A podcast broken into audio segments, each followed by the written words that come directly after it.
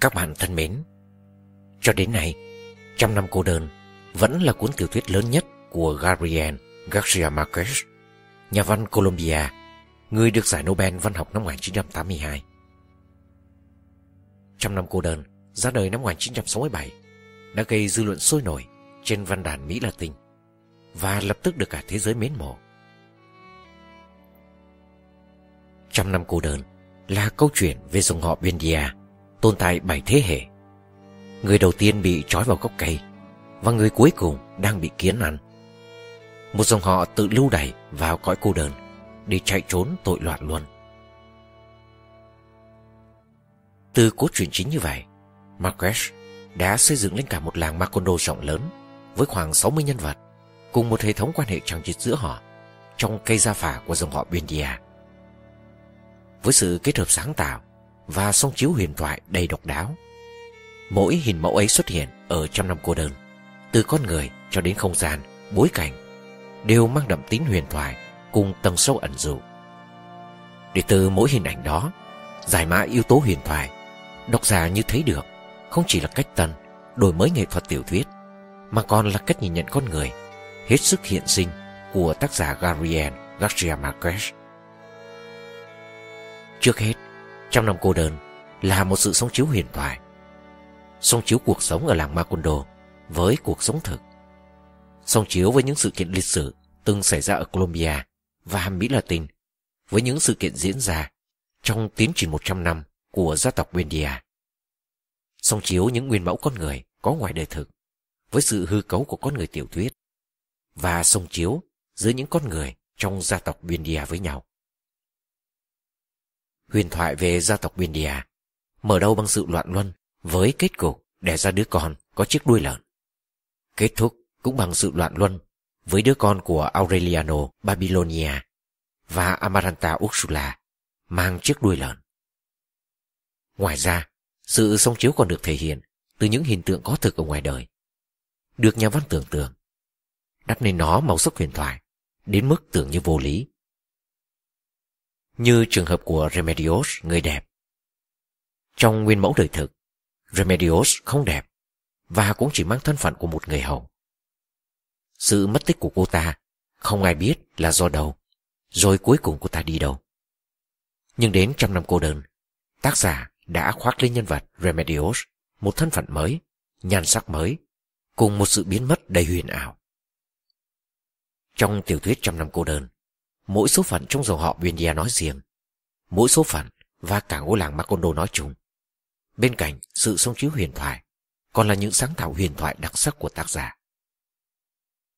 Huyền thoại hóa ngày càng trở thành yếu tố quan trọng trong văn chương hiện đại và hậu hiện đại. Có nhiều cách thể hiện huyền thoại trong tác phẩm. Nhà văn có thể song chiếu huyền thoại, sáng tạo huyền thoại, hoặc là sự kết hợp của cả song chiếu với sáng tạo huyền thoại trong một tác phẩm. Mà ở cách thức này, Trăm năm cô đơn của Gabriel Garcia Marquez như một tác phẩm tiên phong. Làng Macondo có thể bị xóa sổ, gia tộc Buendia có thể bị diệt vong. Nhưng trăm năm cô đơn, với sự thể hiện huyền thoại của Marquez sẽ còn mãi với dòng chảy văn trường của thế giới. Và trong dự án lần này, mời các bạn đón nghe những chương đầu tiên của cuốn tiểu thuyết Trăm năm cô đơn của nhà văn người Colombia Gabriel Garcia Marquez.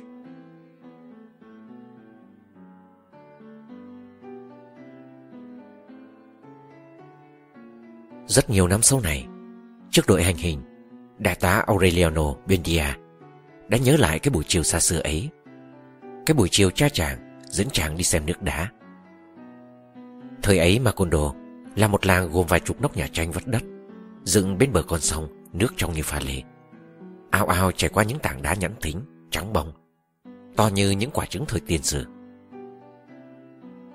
Thế giới lúc bấy giờ con ở bùi hồng hoang, chưa có tên gọi các đồ vật, và để gọi chúng cần phải dùng ngón tay chỉ đích vào từng cái một.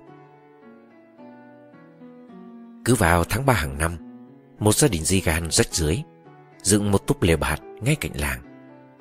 Rồi với tính cảnh trống om sòm, quảng cáo những phát minh mới. Đầu tiên, họ mang tới đá năm châm. Một người di gan lực lưỡng hàm râu lởm chởm, bàn tay lông lá, tự giới thiệu mình là Menkiades, làm ngay một thí nghiệm kinh ròn trước công chúng. Về cái mà chính ông gọi là kỳ quan thứ 8 của các thuật sĩ luyện đá xả kim uyên bác xứ Macedon. Từ nhà này sang nhà khác, ông ta kéo hai thỏi kim loại đã nhiễm tử. Và thế gian kinh ngạc khi nhìn thấy son trào, vạc, kìm, bếp lò rơi đổ ngổn ngang.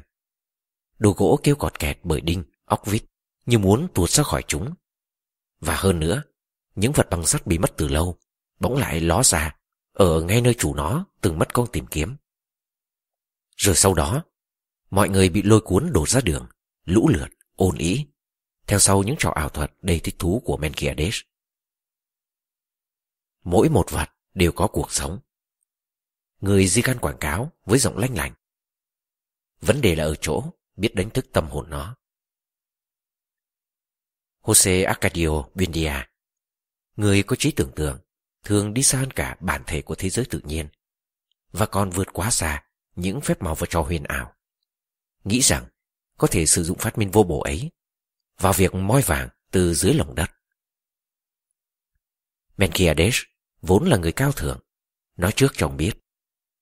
Đồ này không dùng vào việc ấy được. Nhưng Jose Arcadio Buendia lúc ấy vẫn không tin đức tính cao thượng của người dân Zigan. Vì vậy, đã đổi ngay một con lừa và một cặp dây được để lấy hai thành năm trăm. Ursula Iguaran, vợ ông, từng nghĩ tới việc dùng những gia súc này vào việc mở rộng ngôi nhà ở của họ, vốn dĩ tồi tàn, đã không thuyết phục được ông. Ôi già, rồi chúng ta sẽ có ối vàng để xây nhà, lo gì mình ơi. Ông cãi lại. Trong vài tháng liền, ông trần lưng làm việc để biến những dự đoán của mình thành hiện thực. Ông đã bới cặn kẽ ở khắp vùng, kể cả dưới lòng sông, rồi kéo lê hai thanh năm trăm, khấn rõ to những lời cầu nguyện của Menkiades. Vật duy nhất mà ông đã bới được là một bộ giáp trụ từ thế kỷ 15, bị lớp han rỉ phủ kín, bên trong như một quả bí khổng lồ chứa đầy đá. Khi Jose Arcadio Buendia và bốn người đàn ông trong đợt khai cột của mình tháo rời được bộ giáp trụ này. Họ thấy một bộ xương người đã hóa vùi, Cổ con lùng lẳng đeo một hộp thánh tích bằng đồng, đựng mớ tóc phụ nữ. Những người Zigan trở lại làng vào tháng 3. Lần này, họ mang theo một kính viễn vọng và một kính lúp có mặt gương to bằng mặt trống. Họ trưng bày chúng như thể trưng bày những phát kiến mới nhất của những người Do Thái ở Amsterdam. Họ cho một cô di gan ngồi ở đầu làng và đặt cái kính viễn vọng ở ngay cửa ra vào túp lều bạt. Sau khi trả năm đồng rian, dân chúng ghé mắt vào kính viễn vọng và họ nhìn thấy cô di gan ở ngay trong tầm tay mình. Khoa học đã rút ngắn khoảng cách. Menkiades quảng cáo. Chẳng bao lâu, không cần phải ra khỏi nhà mình, con người có thể biết được bất kỳ điều gì xảy ra trên trái đất. Một buổi trưa nóng bỏng, họ làm một thử nghiệm khủng khiếp bằng chiếc kinh lúp khổng lồ. Trong một đống cỏ khô ở giữa đường, rồi lấy kinh lúp chiếu tia mặt trời vào. Thế là cả đống cỏ bùng cháy. Jose Arcadio Buendia, người vẫn chưa nguôi nỗi buồn về sự thất bại của việc dùng 500 tìm vàng, lại nảy ra ý định sử dụng phát minh ấy như một thứ vũ khí. Một lần nữa, Menkiades lại khuyên can ông. Nhưng rồi chính Menkiades phải nhận lại hai thanh năm trăm và nhận thêm ba đồng tiền thời thuộc địa để đổi cho Jose Arcadio Buendia chiếc kinh lúc. Ursula khóc lóc thảm thiết. Số tiền ấy là một phần của túi tiền vàng mà cha bà đã tích góp trong suốt cuộc đời ăn đói mặc sách. Và bà đã chôn chúng dưới chiếc giường, chờ dịp cần thiết mới tiêu đến. Jose Arcadio Buendia ngay đến an ủi vợ cũng không có ý định. Đã vội dốc toàn lực vào những thí nghiệm với đam mê của một nhà khoa học. Và hơn thế nữa, còn dấn thân vào những nguy hiểm chết người. Để làm rõ hiệu quả của kinh lúp đối với quân địch, chính ông đã tự mình đứng ngay vào vùng ánh sáng, là nơi kính lúp đã hội tụ tia nhiệt mặt trời. và ông bị bỏng. Những vết bỏng này trở thành ung nhọn, phải mất nhiều thời gian mới chữa lành. Suýt nữa, ông đốt nhà vì không thể chịu nổi những lời rỉa rói của bà vợ. Người từng cảnh giác trước nỗi nguy hiểm của phát minh này. Ông ở lý trong phòng mình nhiều giờ liền, tính toán về những khả năng chiến lược của thứ vũ khí mới sáng chế. Cho đến khi ông viết được một bản chỉ dẫn mạch lạc có tính sư phạm và đầy sức thuyết phục. Ông gửi nó cho nhà chức trách, có kèm theo nhiều bằng chứng của kinh nghiệm bản thân và vài bản vẽ thuyết trình. Ông giao nó cho một sứ giả mang đi.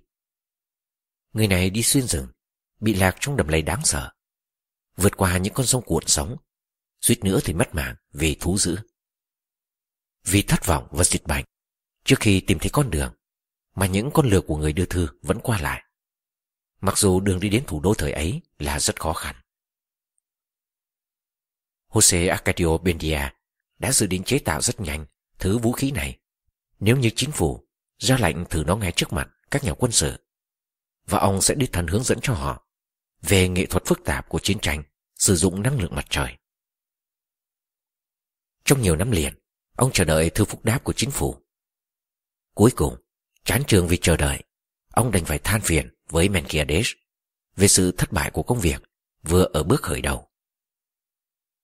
Vậy là người Zigan lại có dịp bày tỏ tư chất cao thượng của mình. Trả lại ông những đồng tiền đột lòng để đổi lại chiếc kinh lúc. Ngoài ra còn để lại một số tấm bản đồ của người Bồ Đào Nha và một vài dụng cụ đi biển.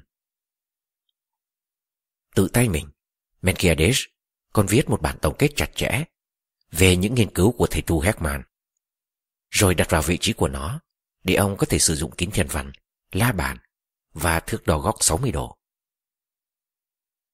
Trong những năm tháng mưa dài lê thê, Jose Arcadio Buendia ở ly trong cái phòng nhỏ làm ở cuối nhà để không một ai quấy rầy mình trong lúc làm thí nghiệm. Nhờ hoàn toàn bỏ thói quen ăn, ngủ đúng giờ. Ông ở ngoài sân suốt đêm đều theo dõi đường đi của các vì sao. Và suýt nữa thì mắc bệnh đau đầu vì ý muốn xây dựng một phương pháp chính xác để tìm phương Nam. Khi đã thành thạo sử dụng và điều khiển các dụng cụ, ông có ý niệm về một khoảng không gian mênh mông, cho phép ông đi thuyền trên những biển xa lạ. Đến những vùng đất hoang vu, không bóng người. Và kết bạn với những người hiển hách mà không cần phải ra khỏi bàn làm việc của mình. Đấy là thời kỳ ông mắc tật nói một mình, đi dạo khắp nhà mà chẳng để ý tới ai. Trong lúc Ursula và bọn nhóc nhổ cỏ trong vườn, chăm bóm chuối và khoai sọ, sắn và củ từ, bí ngô và cả dái dê. Không một dấu hiệu nào báo trước. Bỗng nhiên, ông ngừng mọi hoạt động sôi nổi để chìm đắm trong suy tưởng. Vài ngày liền, ông cứ như người bị bỏ bùa mê. Giọng thì thầm nhắc đi nhắc lại cho chính mình nghe, hàng loạt những phỏng đoán đầy kinh ngạc, mà ông không cần tin vào sự hiểu biết của chính mình. Cuối cùng, vào giờ ăn trưa, một ngày thứ ba tháng chạp, ông sổ tung tất cả nỗi căng thẳng trong tâm tưởng mình. Bọn trẻ cả đời sẽ nhớ mãi vẻ trang trọng của cha chúng khi ông ngồi vào đầu bàn. Người run rẩy lên cơn sốt, gầy rọc đi vì công việc quan sát kéo dài. Và vì lòng chua xót bởi trí tưởng tượng, ông đã công bố cho chúng biết phát kiến của mình. Trái đất tròn như thể quả cam ấy. Bà Ursula không chịu được nữa. Nếu ông có điên thì một mình ông điên thôi. Bà gào lên. Nhưng xin ông chớ đừng có nhồi sọ bọn trẻ những ý nghĩ lông bông của mình nhé. Jose Arcadio Bindia lặng thinh. Không để cho mình sợ hãi trước cơn thất vọng của bà vợ. Mà trong lúc bực mình, bà đã quẳng kính thiên văn xuống sàn nhà, làm nó vỡ toang. Ông làm cái khác và tụ tập những người đàn ông trong làng ở ngay trong phòng nhỏ. Rồi bằng thứ lý thuyết khó hiểu đối với bọn này, ông đã chứng minh cho họ thấy khả năng trở lại điểm xuất phát ban đầu. Nếu cứ nhằm hướng đông cho tàu thuyền chạy. Cả làng đều nhất loạt đồng ý với nhau rằng Jose Arcadio Buendia đã mất trí. Giữa lúc ấy, Melquiades trở lại để ra xếp mọi việc. ông công khai biểu dương trí thông minh của con người bằng việc đơn thuần nghiên cứu thiên văn, đã xây dựng được một lý thuyết từng được công nhận trong thực tiễn. Mặc dù cho đến lúc ấy ở làng Macondo vẫn chưa ai biết tới. Và để bày tỏ lòng ngưỡng mộ của mình, ông đã tặng lại Jose Arcadio Buendia một phòng thí nghiệm giả kim, một kỳ vật sẽ gây ảnh hưởng quyết định đối với tương lai của làng này. Vào thời ấy, Melquiades già đi nhanh đến mức ai cũng phải ngạc nhiên. Trong những chuyến đi đầu tiên đến làng này, hầu như ông trạc tuổi với Jose Arcadio Bindia. Nhưng trong lúc này, ông vẫn giữ được sức khỏe vâm váp của mình. Cái sức chỉ cầm hai tay con ngựa có thể quật ngã nó. Thì người Zigan dường như đã bị suy nhược bởi những đau đớn khủng khiếp. Thực ra, đó là hậu quả của rất nhiều thứ bệnh lạ lùng do ông nhiễm phải trong những chuyến du lịch vòng quanh thế giới. Theo như chính lời kể của ông với Jose Arcadio Bendia, trong lúc giúp ông này dựng phòng thí nghiệm, thần chết đã đuổi theo ông khắp miền. Nó cứ đánh hơi ống quần ông mà theo giết nhưng vẫn không túm được ông. Cuộc đời ông là cả một cuộc trốn chạy, chứ không biết bao nhiêu thứ tai ương và hoạn nạn đã giáng xuống đầu cái giống người. Ông qua khỏi bệnh phong ở Ba Tư, bệnh hoại huyết ở quần đảo Malaysia, bệnh hủi ở Alexang, bệnh phu thùng ở Nhật Bản, bệnh di thạch ở đảo Madagascar, nạn động đất ở Sinh Sinh và nạn đắm tàu xảy ra thường ngày ở eo biển Magallanes. Cái con người kỳ vĩ đó, người từng nói rằng mình nắm được các bí quyết của Nostradamus. Là một người mang vẻ buồn giàu, bởi mặt trời buồn bao quanh ông. Với con mắt Á Châu, dường như đã biết được mặt trái của sự vật. Ông dùng một chiếc mũ rộng vành màu đen, nòm như cánh quả xòe, và một chiếc áo nỉ khoác ngoài bị rêu xanh hàng thế kỷ phủ lên. Nhưng dù có sức hiểu biết quảng bác là thế, và có môi trường hoạt động bí hiểm là thế, ông vẫn có một tư chất người, một tư chất thế tục, là cái làm cho ông gắn bó với những vấn đề nhỏ nhặt của cuộc sống thường ngày. Ông than vãn về những mệt mỏi của tuổi già, do phải chịu đựng hoàn cảnh kinh tế túng thiếu. Và từ lâu, ông không mỉm cười vì bệnh hoại huyết đã nhổ hết răng. Jose Arcadio Buendia hiểu rõ rằng cái buổi trưa ngột ngạt Melquiades đã bộc bạch những chuyện riêng tư của đời mình mãi mãi sẽ là ngọn nguồn của một tình bạn vĩ đại. Bọn trẻ đầy thán phục trước những câu chuyện huyền thoại của ông. Aureliano, lúc ấy chưa quá 5 tuổi, sẽ phải nhớ suốt cuộc đời hình ảnh của Melquiades mà cậu đã được nhìn thấy. Ông ngồi để cho ánh sáng chói chang trắng bạc từ cửa sổ chiếu vào mặt. Trong lúc mồ hôi ròng ròng chảy trên hai thái dương. Và với giọng nói trầm vang của cây đại phong cầm, ông đã soi ánh sáng vào những miền tối tăm nhất của trí tưởng tượng. Jose Arcadio, ông anh cậu, có lẽ sẽ di lại cho con cháu mình cái hình ảnh kỳ diệu ấy như di lại một kỳ vật truyền đời. Trái lại, Ursula lại giữ mãi kỷ niệm xấu về chuyến viếng thăm ấy. Bởi vì bà bước vào phòng, đúng lúc Menkiades do đáng trí đã làm vỡ một chai thủy ngân. Đó là mùi của quỷ dữ phải không? Bà hỏi. Hoàn toàn không phải. Menkiades bảo chữa. Người ta xác minh rằng quỷ dữ có mùi diêm sinh. Còn thứ này chẳng qua chỉ có mùi thủy ngân thôi, bà ạ. Lúc nào cũng với tác phong sư phạm, ông làm một cuộc trưng bày về những đặc tính quái đản của chất ngân xa. Nhưng Ursula chẳng hề để ý, mà trái lại mang bọn trẻ đi cầu kinh. Cái mùi tử thần ấy gắn rất chặt với kỷ niệm về Menkiades sẽ mãi mãi lưu lại trong trí óc bà. Phòng thí nghiệm thô sơ, chưa kể tới hàng lô chiếc phễu, bình thí nghiệm, bình lọc và những chiếc rây. Bao gồm một bình cơ bản, vốn là những bình thủy tinh cổ dài và hẹp, mô phỏng theo chiếc bình giả kim. Và một nồi cất, được người di can làm đúng theo mẫu miêu tả hiện đại của chiếc nồi cất có ba cánh tay của bà Maria, người Do Thái. Ngoài những thứ này, Menkiades còn để lại bảy thứ kim loại, tượng trưng cho bảy hành tinh. Những hình mẫu về Moise và Soshimo. Một cục vàng giả và một cuốn sổ trong đó có những lời chỉ dẫn và hình vẽ miêu tả các quá trình của thuật giả kim vĩ đại. Những thứ này cho phép người nào biết rằng giải chúng sẽ có ý định hành nghề chế tạo đá giả kim. Bị cách thức làm vàng giả tưởng như quá đơn giản để quyến rũ. Trong vài tuần liền, Jose Arcadio Bindia tán Ursula cho mình đào số tiền vàng để nhân số vàng này lên gấp bội.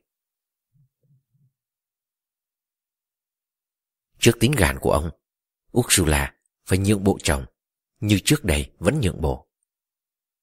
Thế là Jose Arcadio Bindia đổ 30 đồng Doppelong vào chảo trộn lẫn chúng với bột đồng, bột diêm sinh và bột trì. Rồi ông để chúng trong một chảo sâu và đun cất thủy trên bếp lửa. Cho tới khi chúng chảy ra, biến thành một thứ nước siro đặc quánh, nồng nặc mùi khét, giống kẹo cháy hơn là thứ vàng quý.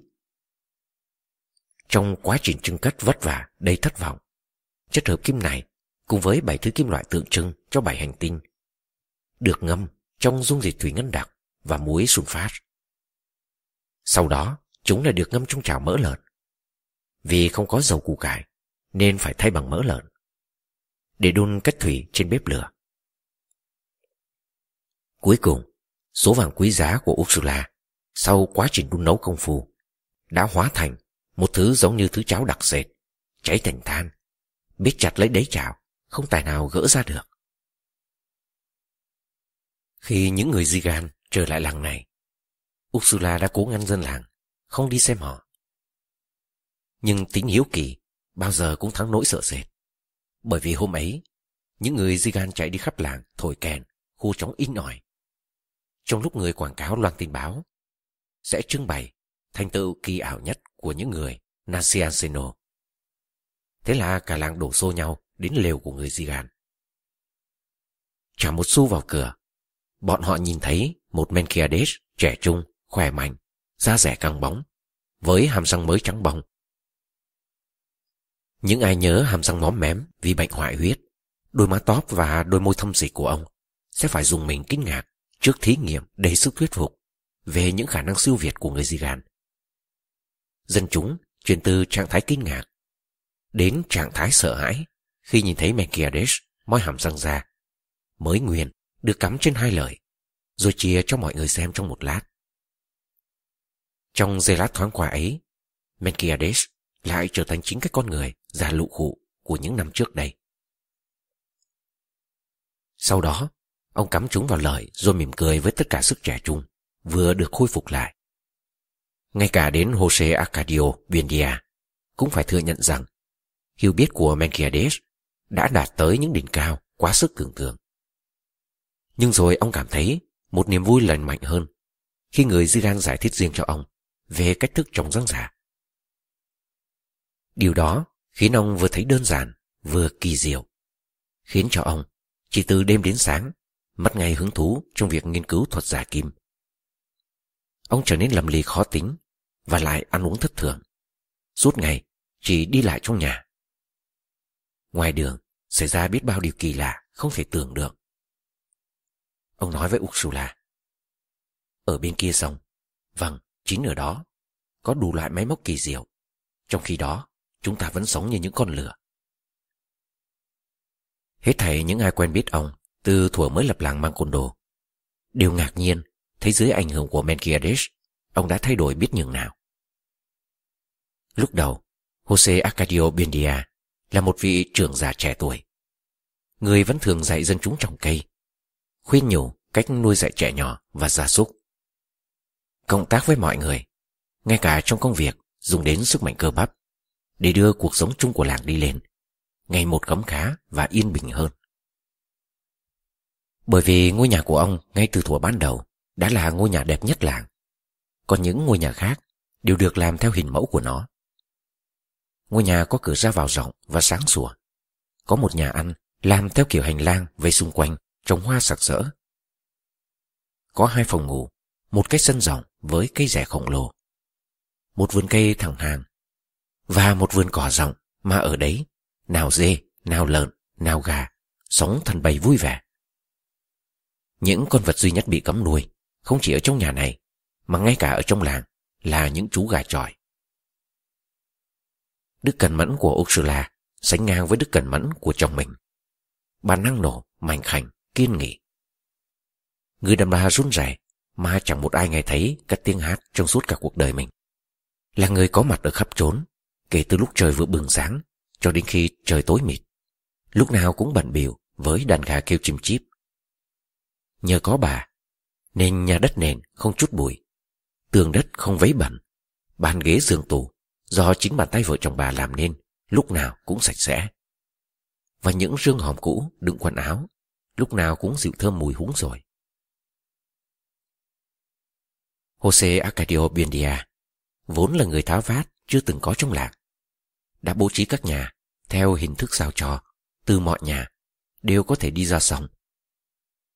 Và không một nhà nào phải gánh nước vất vả hơn nhà nào.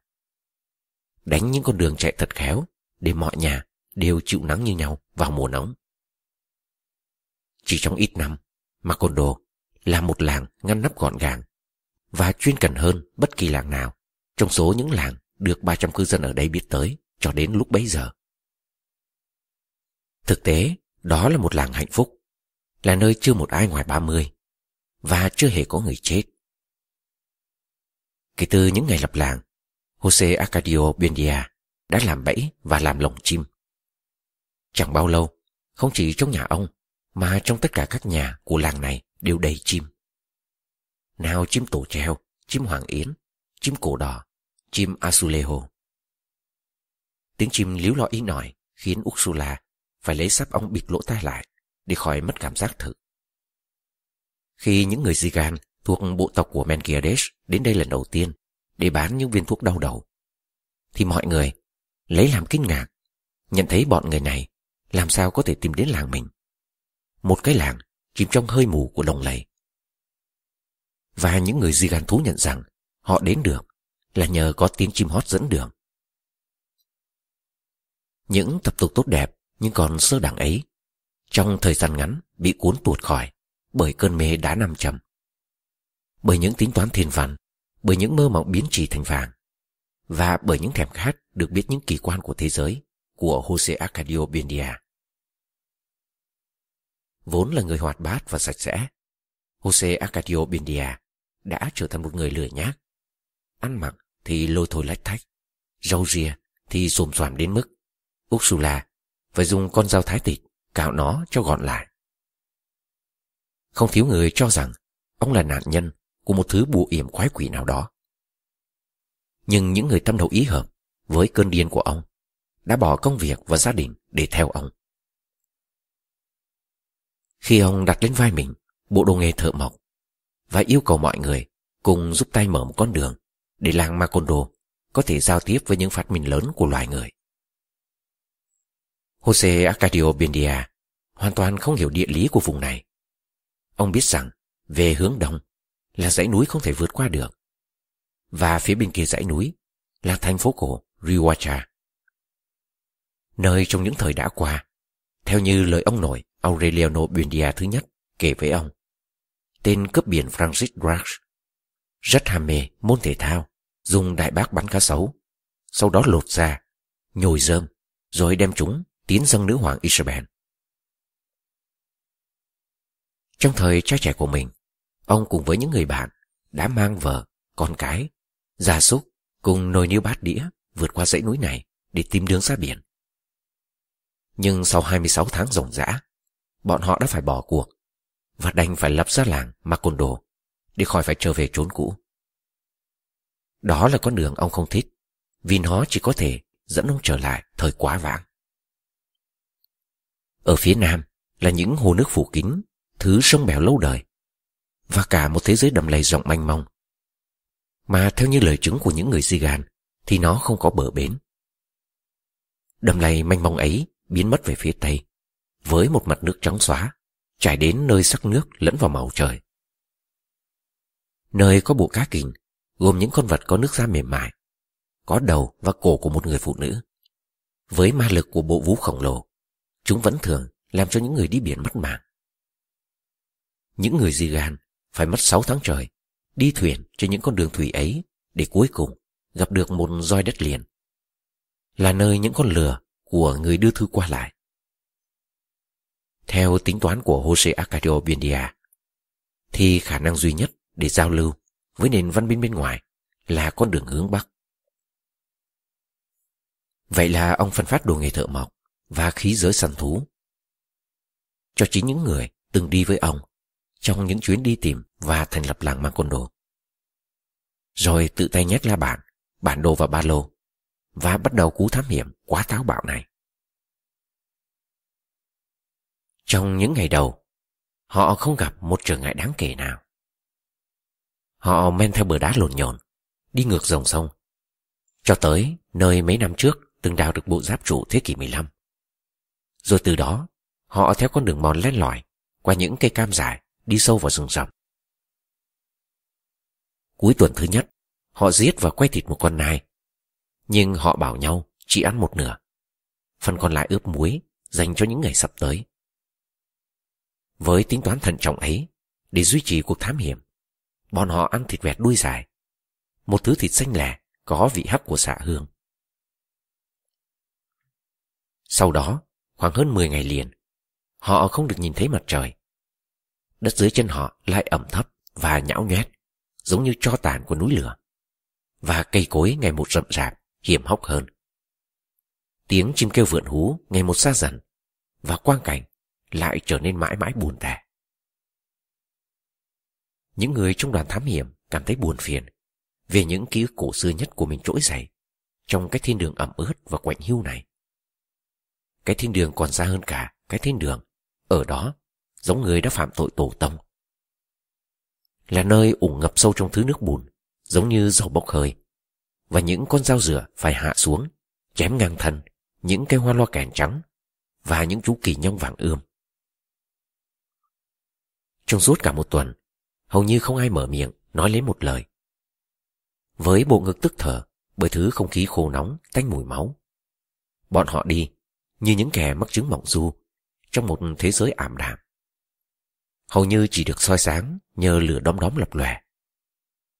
Họ không thể quay lui được vì con đường mở ra theo dấu chân họ chẳng bao lâu đã bị thứ cây cỏ mới lớn nhanh tưởng như nhìn thấy được lấp mất lối. Đừng sợ, Jose Arcadio Bendia nói. Cốt nhất đừng để mất phương hướng.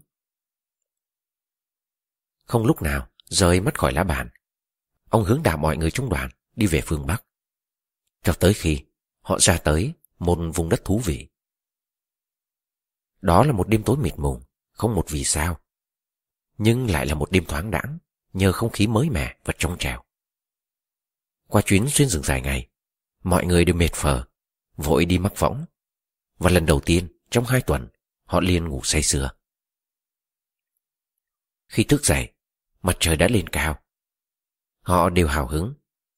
Trước họ là một chiếc tàu Tây Ban Nha khổng lồ, màu trắng và bụi rậm, nổi lên giữa những cây dương xỉ và trà là trong ánh sáng ban mai dịu dàng.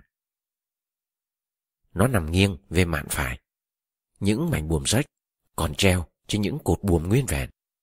Nằm giữa những thường chảo có kết hoa nguyệt quế. Thân tàu được lớp vải cá ép, đã hóa đá và lớp rêu xanh phủ kín hoàn toàn bị gắn chặt xuống nền đá. Toàn bộ cấu trúc của nó dường như chiếm cứ cả một khung cảnh riêng. Cái khung cảnh cô đơn và lãng quên. Cái khung cảnh được bảo vệ trước sự phá phách của thời gian và chim chóc. Ở bên trong tàu mà những người thám hiểm đã khéo léo mở được cửa. Không có gì khác hơn là một rừng hoa chèn kín. Việc bắt gặp con tàu này dấu hiệu tỏ rằng biển đã gần kề như một gáo nước lạnh dội vào ngọn lửa nhiệt tình của Jose Arcadio Bendia. Ông cho rằng việc này như một lời nhạo báng cái số phận trớ trêu của mình. Khi đi tìm biển, dù phải trả giá đắt với biết bao hy sinh và khó nhọc thì không thấy. Còn giờ đây, không đi tìm thì lại thấy nó lù lù hiện ra trên con đường của mình như một trở ngại không thể nào vượt nổi. Rất nhiều năm sau, đại tá Aureliano Bindia có dịp trở lại vùng này khi nó đã có một đường bưu điện bình thường. Vật duy nhất của chiếc tàu ấy mà Trang bắt gặp là một mạn tàu cháy nhăm nhở nằm giữa cánh đồng hoa Mỹ Nhân Thảo. Chỉ đến lúc này, Trang nhận ra rằng cái câu chuyện ấy chẳng qua chỉ là một sản phẩm của trí tưởng tượng của cha mình. Trang tự hỏi làm sao con tàu ấy lại có thể tiến sâu vào cái địa điểm nằm ngay trên đất liền này. Nhưng Jose Arcadio Bindia không cần phải bận tâm như vậy. Khi mà sau 4 ngày đi bộ, ông đã gặp được biển, cái chỗ con tàu khoảng 12 km. Những ước mơ của ông tan biến trước cái biển màu xám trò, ngầu bọt và bẩn tươi. Thật không bỏ cái công ông đã khó nhọc trong chuyến mạo hiểm của mình. Con cờ! Ông gào. Mà con đồ đã bị nước vây quanh rồi. Cái ý niệm về một bán đảo Macondo cứ vươn lên trong một thời gian dài, được thể hiện trên tấm bản đồ nhiều sai lầm mà Jose Arcadio Bindia đã vẽ nó vào lúc đoàn thám hiểm của ông trở về. Ông vẽ nó mà lòng đầy giận dữ. Do đó đã quá cường điều những khó khăn giao lưu với bên ngoài. Ông làm thế như là để trừng phạt ngay chính mình, vì tội thiếu cân nhắc cặn kẽ khi chọn địa điểm để lập làng. Sẽ chẳng bao giờ chúng ta đi tới đâu được. Ông thở than trước mặt Ursula. Chúng ta đến mục xác trong khi còn sống ở đây, mà chẳng thể nào được hưởng cái lợi ích của khoa học đem lại. Cái ý nghĩ sáng tỏ ấy được nung nấu vài tháng trong phòng thí nghiệm đã dẫn ông tới việc thay ngén một kế hoạch chuyển Macondo đến một địa điểm thích hợp hơn. Nhưng lần này Ursula phản đối kế hoạch vội vàng của ông. Trong quá trình vận động thầm lặng và khéo léo của một người đàn bà cẩn mẫn, bà chuẩn bị cho các phụ nữ trong làng chống lại mọi sự hời hợt của những ông chồng đã bắt đầu chuẩn bị để di chuyển. Jose Arcadio Bendia không biết từ bao giờ và vì sức mạnh chống đối nào mà các kế hoạch của ông cứ lộn nhào trong mớ bỏng bong những nguyên cớ và mâu thuẫn để rốt cuộc chúng chỉ còn là một ảo tưởng đơn thuần. Ursula chăm chú theo dõi ông. Theo dõi ông cho đến khi ba mùi lòng thương. Ấy là buổi sáng, bà gặp ông trong căn phòng ở cuối nhà. Trong lúc sắp xếp dụng cụ của phòng thí nghiệm vào các hòm, ông lại nhảy dự tính những ước mơ khi di chuyển được làng. Bà đề ông làm cho xong. Bà để cho ông đóng đinh các hòm lại và dùng cành bài hương chấm mực viết tắt tên họ của mình lên trên mà không hề than với ông một lời. Nhưng bà hiểu rằng ông thừa biết rằng những người đàn ông trong làng sẽ không tham gia kế hoạch di chuyển. Chỉ đến khi ông gỡ cánh cửa phòng ra, lúc ấy bà mới dám hỏi vì sao ông làm thế. Và ông chua xót trả lời bà. Bởi vì không ai đi thì chúng mình cứ đi. Ursula vẫn bình tĩnh. Chúng mình không đi đâu hết. Bà nói, chúng mình ở tại đây, vì ở đây chúng mình đã sinh hạ được một đứa con. Một khi chúng ta chưa có người thân chết để chôn dưới đất, thì chúng ta vẫn cứ là những kẻ không quê hương bản quán. Với lòng kiên nhẫn, bà nhẹ nhàng cãi lại. Nếu cần thiết tôi phải chết để các người ở lại đây, tôi sẽ chết. Jose Arcadio Buendia không tin rằng quyết tâm của vợ mình lại nghiêm túc đến thế. Ông cố thuyết phục bà bằng phép màu nhiệm của mình, bằng lời hứa về một thế giới huyền ảo, nơi chỉ cần giỏ mấy giọt nước thần xuống đất là đủ để cây đơm trái theo ý nguyện của con người. Nơi mọi thuốc men và phương tiện chữa bệnh cho con người được bán với giá rẻ. Nhưng Ursula vẫn điềm nhiên trước những lời đường mật có sức thôi miên của ông. Thôi đi, ông hãy bỏ những ý nghĩ viển vông ấy đi và hãy lo cho các con. Bà nói, hãy nhìn chúng kìa, có thảm không?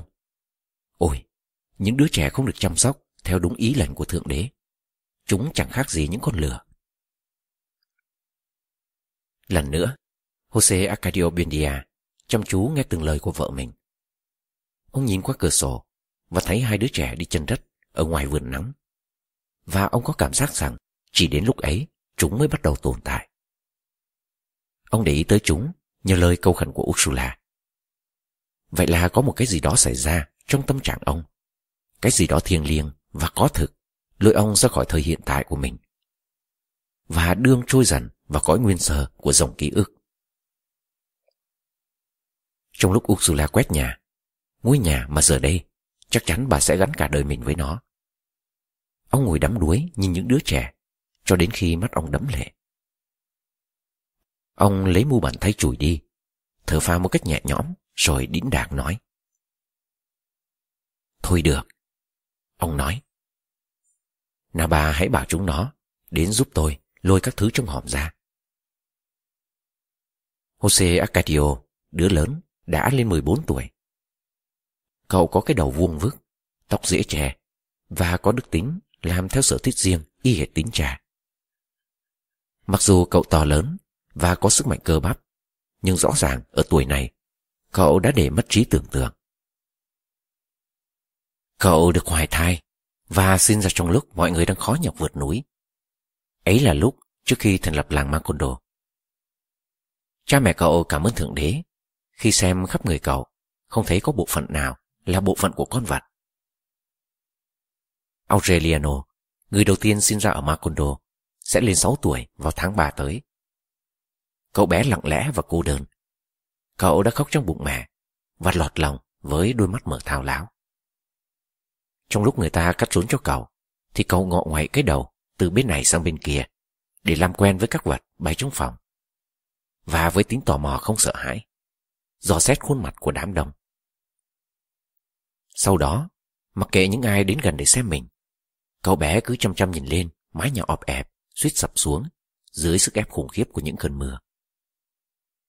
Một ngày nọ, cậu bé Aureliano mới lên ba tuổi, bước vào nhà bếp giữa lúc Ursula nhắc nồi canh ra khỏi bếp và đặt nó lên bàn. Chính trong ngày này, bà mới nhớ lại sức nặng của cái nhìn ấy. Cậu bé thập thò ở ngoài cửa, nói Nó sẽ đổ đấy. Cái nồi đã được đặt chắc chắn trên bàn. Nhưng bỗng nhiên, đúng như lời cậu báo trước, nó bắt đầu rung lên bần bật, rồi lăn ra mép bàn như có sức đẩy từ bên trong. Và nó vỡ toang từng mảnh trên sàn nhà. Ursula hoảng sợ, kể lại câu chuyện với chồng mình. Nhưng ông giải thích cái hiện tượng ấy như một hiện tượng tự nhiên. Ông vẫn thường như thế, luôn luôn không để ý đến sự có mặt của các con mình. Phần vì coi tuổi thơ như một giai đoạn thiếu trí tuệ, và phần vì lúc nào ông cũng quá đam mê trong những lý thuyết hư vô. Nhưng kể từ buổi sáng gọi bọn trẻ đến giúp mình tháo gỡ các dụng cụ của phòng thí nghiệm ra khỏi thùng, ông đã dành cho chúng những giờ quý nhất của mình. Trong căn phòng biệt lập, mà trên các tường của nó, ngày một dày đặc các bản đồ khó hiểu và các bức họa huyền thoại. Ông dạy chúng đọc, viết, làm toán. Và ông nói với chúng về những điều kỳ diệu của thế giới, không chỉ dừng lại trong khuôn khổ những hiểu biết, mà nhiều khi còn vượt xa trí tưởng tượng của ông. Đây là điều mà bọn trẻ vừa học được. Ở một miền đất tận cùng Nam Châu Phi, có những người rất đổi thông tuệ và hiền lành đến mức niềm vui duy nhất của họ là được ngồi suy tư. Và rằng người ta có thể lội qua biển Aegean bằng cách nhảy từ đảo này sang đảo khác, cho đến tận cảng Salonish. Những buổi học kỳ thú ấy động lại như khắc vào ký ức của những đứa trẻ. Đến mức nhiều năm sau này, một phút trước khi viên sĩ quan của quân đội bảo hoàng ra lệnh cho đội hành hình nổ súng, đại tá Aureliano Bendia đã sống lại buổi chiều tháng 3 êm đềm.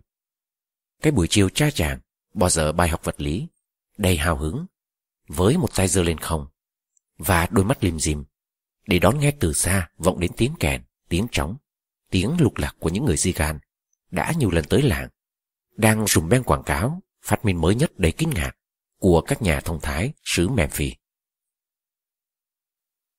Đó là những người di can mới, những người đàn ông và đàn bà trẻ chỉ biết chín thứ tiếng mẹ đẻ của mình. Họ là những mẫu vật khả ái về nước da bóng mình và bàn tay thông minh. Mà những điệu nhảy và âm nhạc của họ gieo niềm vui ồn ào trên mọi nẻo đường làng. Họ mang theo những chú vẹt lông nhuộm đủ màu, có thể ngâm nga những bài dân ca ý. Con gà mái đẻ trăm quả trứng vàng, theo nhịp trống Pandereta.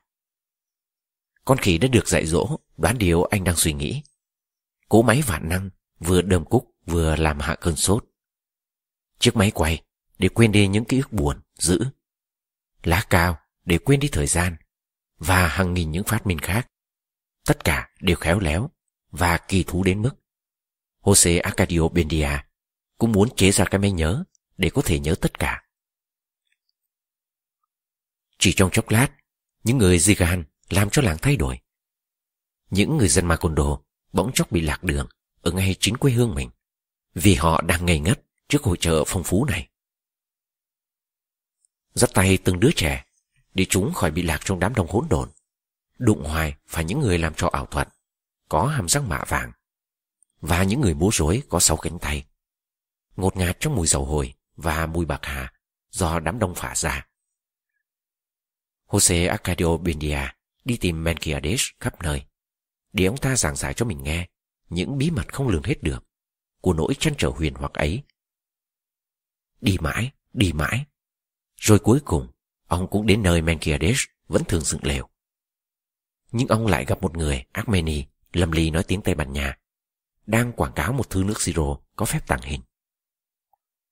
Ông ta uống đánh ực một cốc nước, pha hổ phách, trong lúc Jose Arcadio Bendia rẽ đám đông, đang trố mắt xem trò ảo thuật. Và ông đã đến tận nơi để hỏi thăm Melquiades. Người dư gan ngạc nhiên nhìn ông. Trước khi tàng hình, và một vũng nước hắc ín đặc sánh và nóng hổi. Từ đó vọng lên câu trả lời. Melquiades đã chết rồi. Hoàng hốt trước cái tin dữ này, Jose Arcadio Bindia chết lặng người. Cố vượt qua nỗi thống khổ, cho đến khi đám người xem bỏ đi, theo lời mời chào của các trò ảo thuật khác. Và vũng nước của người Armeni hoàn toàn bay hơi. Sau đó, những người di gan khác cũng khẳng định với ông rằng quả đúng như thế.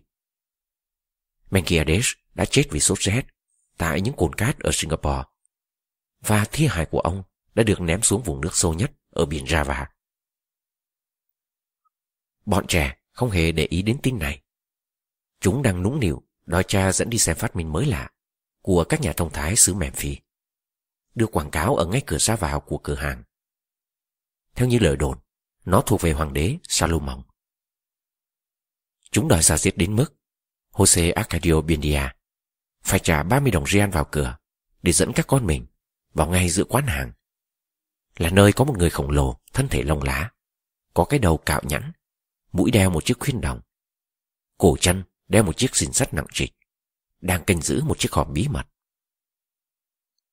Khi người khổng lồ mở nắp, từ trong hòm phả ra một luồng hơi lạnh buốt. Trong hòm chỉ có một khối trong suốt với những lỗ nhỏ li ti, mà khi ánh hoàng hôn chiếu vào, bỗng lấp lánh đủ màu sắc như các vì sao. Lòng đầy hoang mang vì biết rằng bọn trẻ nhà ông đang đợi một lời giải thích ngay tức thì. Jose Arcadio Bindia chỉ dám thì thầm nói. Đó là một viên kim cương lớn nhất thế giới. Không phải. Người Zigan chữa lại. Đó là nước đá. Không hiểu gì. Jose Arcadio Bindia giơ tay định sờ vào tảng nước đá. Nhưng gã khổng lồ gạt phát tay ông đi. Muốn sờ nó, phải thêm 5 đồng real nữa. Gã nói. Jose Arcadio Bindia đưa 5 đồng real rồi đặt bàn tay lên tảng nước đá. Ông để nguyên tay trong vài phút, trong lúc tim ông đập dồn dập, đầy vẻ vừa lo sợ vừa thích thú khi được tiếp xúc với vật kỳ diệu này.